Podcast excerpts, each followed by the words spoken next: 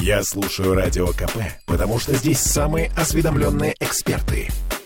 И тебе рекомендую.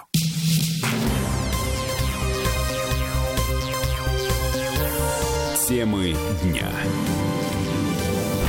18.33 в Санкт-Петербурге в студии радио «Комсомольская правда» по-прежнему Сергей Волчков и Олеся Крупанина. Сегодня прошло первое полноценное рабочее заседание нового Петербургского законодательного собрания. Выборы миновали, мандаты вручили, спикеры выбрали, друг другу присмотрелись, притерлись. Ну, собственно, можно начинать уже творить благо для народа и разумное, доброе, вечное. Впрочем, пока что депутаты, ну, по крайней мере, на наш депутат, э, дилетантский, простите, взгляд, еще разгоняются. Заседание получилось, ну, таким вяленьким. Самое главное событие. Приняли за основу законопроект о выплатах долгожителям. Согласно поправкам в Социальный кодекс города, рассчитывать на денежную поддержку смогут люди в возрасте старше 90 лет. То есть поощряется долгое неумирание, я правильно понимаю? Долгая жизнь. Олесь. Долгая Боже. жизнь. То есть рублем, да, таким образом стимулирует людей жить подольше. Это очень толковая затея. Но. Соответственно, после 90 лет каждый год планируют выплачивать по 15 тысяч рублей в год. После 95 лет 20 тысяч рублей. А тем, друзья мои, кто отметит вековой юбилей, страшно подумать, 25 тысяч рублей в год за такое достижение. Общие затраты из бюджета оцениваются в 181 миллион. Пока что закон окончательно не приняли, но новый спикер эти страшные звуки в ваших динамиках, это я Олеся хочу смеется, над этим да. законом. Значит, новый спикер ЗАГСа Александр Дохватит, что ли, Бельский, пообещал, что это произойдет в ближайшее время. И еще из нового. Приняли отставку бывшего уполномоченного по правам человека Александра Шишлова. Сам Шишлов, по его словам, решил вернуться в политику, а на свое место рекомендовал руководителя аппарата уполномоченного Ольгу Штанникову. Ну, на этом, собственно, все. И возникает вопрос, что дальше? И вот что дальше, мы сейчас узнаем, потому что у нас на связи депутат законодатель- законодательного, боже мой, собрания Петербурга Денис Четвербок. Здравствуйте. Добрый вечер. Собственно, а какие у нас направления, какие пути, на чем планирует сосредоточиться ЗАГС в ближайшее время? Только если можно конкретно. Все мы понимаем, что на улучшении жизни народа, но как именно? Ну, на самом деле, пока еще план законопроектной работы еще не сформирован, поскольку только э, недавно, на прошлой неделе, были образованы комиссии. Сейчас идет формирование комитета, в том числе комитета по законодательству, который э, планирует да, предстоящие повестки дня. Но могу сказать точно, в ближайшие э, полтора месяца законодательное собрание будет вести достаточно серьезную работу над э, корректировкой бюджета этого года и над проектом бюджета на следующий год. Вы знаете, Так. что бюджет на текущий год формировался Исходя из ковидных показателей, мы уже сейчас видим, что те прогнозы, которые были, они что Не сбылись. в самом, в самом негативном отношении не сбылись, да, и мы видим, что доходная часть бюджета за текущий год э, нас радует, несмотря на то, что закладывалось чуть меньше.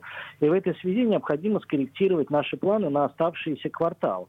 Этим мы и будем заниматься буквально в э, понедельник э, состоится заседание бюджетно-финансового комитета, Мгм. который рассмотрит этот документ. И э, 13 октября мы проведем первое чтение корректировки бюджета. А Далее в пятницу планируется к внесению проект бюджета уже на 22 год. Соответственно, параметры этого бюджета будут известны в самое скорое время. Мгм. И, соответственно, законодательное собрание в своих приоритетах, безусловно, это вопросы медицины, здравоохранения сейчас, поскольку э, грозит нам четвертая волна, и мы видим, что э, количество заболева- заболевших растет.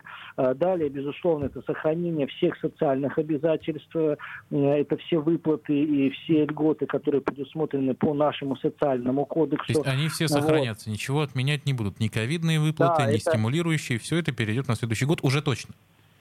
Но сейчас мы пока вам сказать точно не можем, поскольку проект бюджета только будет в пятницу. Но депутаты будут работать над тем, чтобы все эти гарантии, конечно, были сохранены. Мгм. Вот. И э, далее э, уже непосредственно в ноябре э, будет работа над поправками к проекту бюджета. Традиционно депутаты эм, подают э, достаточно много поправок и от разных фракций.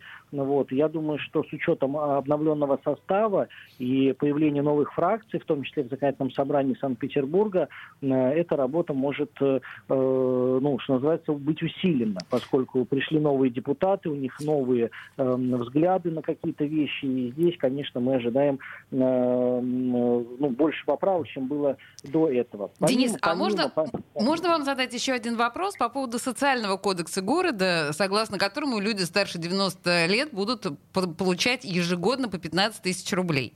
Это за заслугу, что они смогли в наших чудовищных условиях дожить до 90 и больше? Или как объясняется вот это вспомоществование в тысячу рублей в месяц?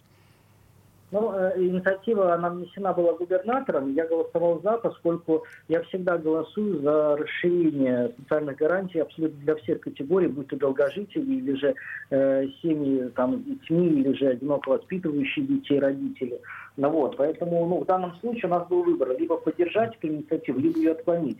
Э, отклонять ее, да, на мой Но взгляд... это ну, смешно, конечно, отклонять. Если можно дать немножко денег пожилым людям, конечно, надо дать. Но просто она такая абсурдная. Да, понятно, что это не... Все, мы поняли, да, что это не, не инициатива депутатов, то есть она была при, ну, привнесена сверху, а вы просто проголосовали за нее. Принято. Но ситуация в том, что ничего, да, ничего плохого в этой инициативе я абсолютно не вижу, поскольку... Кроме смешного. Никто, никто не говорит, что она плохая. А, кроме а, смешного, да. да. Последний вопрос, очень коротко.